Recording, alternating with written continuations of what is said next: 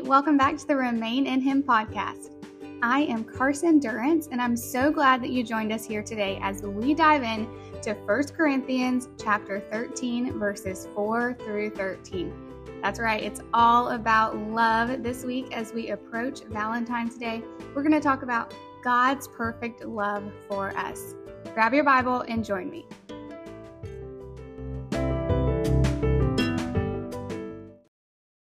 1 Corinthians chapter 13 verses 4 through 13. Love is patient, love is kind. It does not envy, it does not boast, it is not proud. It does not dishonor others. It is not self-seeking, it is not easily angered. It keeps no records of wrongs. Love does not delight in evil, but rejoices with the truth. It always protects, always trusts, always hopes, and always perseveres. Love never fails. But where there are prophecies, they will cease, and where there are tongues, they will be stilled. Where there is knowledge, it will pass away. For we know in part, and we prophesy in part. But when completeness comes, what is in part disappears. When I was a child, I talked like a child. I thought like a child, and I reasoned like a child. But when I became a man, I put the ways of childhood behind me. For now we see only a reflection as in a mirror. Then we shall see face to face.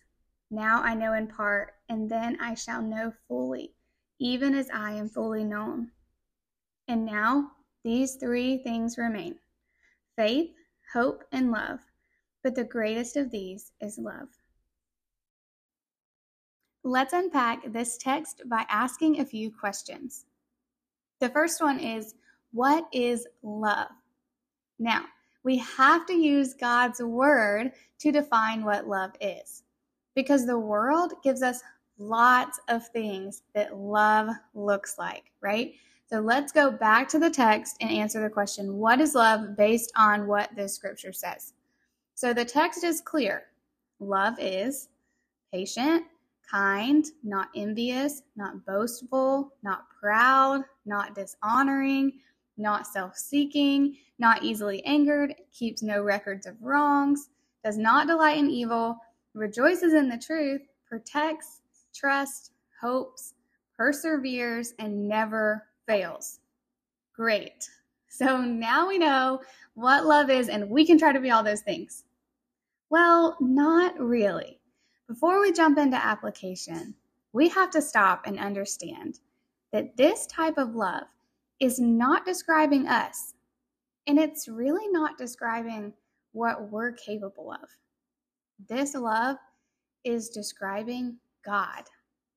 So sit in that for a moment. God displays love perfectly. God is all of those things that I just listed completely. God is patient. God is kind. The one that floors me is that God keeps no records of wrongs. That goes to Hebrews 10, where it says he will remember our sin no more. Like, he's God, so he doesn't forget things unless he chooses to. But he loves us so much that he doesn't keep a list of our sins. God delights in truth. God protects us. God never fails. God has never failed, and God never will fail. God is perfect love. If you knew this or not, the title is Perfect Love, and you will never find perfect love outside of God. It's crucial that we believe this. We must not allow our experiences with love in our life to change how we view the perfect love of God. I know for me, the more time I spend with God, the more I experience and understand the depth of His love. I'm so excited for heaven when we will have a full understanding of His love for us. So now that we acknowledge that, we can ask, can I love like this? Well, Paul is clear in the next set of verses that we're not going to love perfectly. We can reflect his love, right? Talking about the mirror, we can reflect it to the best of our ability. And with the help of the Holy Spirit, we can do it well. But we will not be able to ever perfectly love like God loves us. But at the same time, Paul notes that we're able to grow in our love, the process of sanctification and growing in our relationship with God. Romans 5 5 says that God's love has been poured into us by the power of the Holy Spirit who dwells within us. So we are continually transformed in the likeness of Christ and we can grow in our love.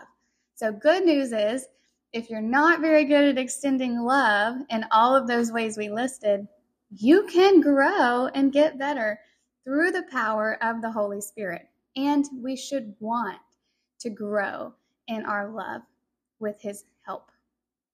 So, how can I continue to grow in love? Well, that's a great question. I have two things to help us. So, first, a little activity that helps me is to look at verses four through eight, where it says, Love is kind. Love is, okay. So, replace the word love with your name. So, for example, Carson is kind, Carson is patient. Ugh. Then reflect. Does that truly describe me? Have I been short in my patience this week? If so, then I can ask God, God, do whatever it takes to grow patience within me. Now, that's a dangerous prayer, but we have to be willing to do that to grow in our love. Secondly, this application is all about shifting your thinking. Okay. So we must remember that those around us are just as flawed as we are. Now, it sounds obvious, right? But we don't always realize that we expect others to love us perfectly.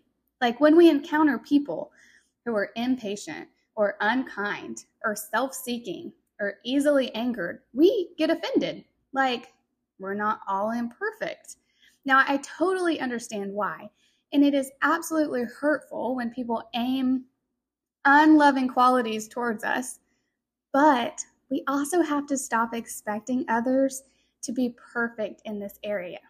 The only one who can love us perfectly is God. God is perfect love.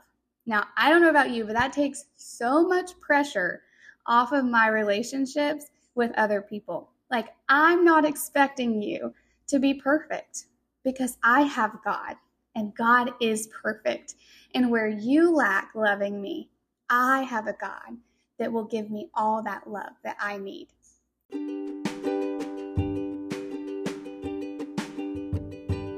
As we approach Valentine's Day, I pray you remember God's perfect love for you. If you're not familiar with the gospel message, I'd like to share it with you now. This was God's ultimate display of love for the entire world. John 3:16 For God so loved the world that he sent his only son Jesus that whoever will believe in him will not perish but have eternal life. Now, every week I say that you can receive God's gift of love, and it's as simple as the ABCs like I teach the kids. Admit that you need God, that you're a sinner. Believe the scripture that Jesus came into this world, died on a cross, and rose again. And then confess with your mouth that Jesus is Lord. Now, you don't have to say those exact things. You can do it through a prayer, and the words, they don't matter, only the intention of your heart. I urge you, if you've never received God's love, do it today. Thank you so much for joining me this week.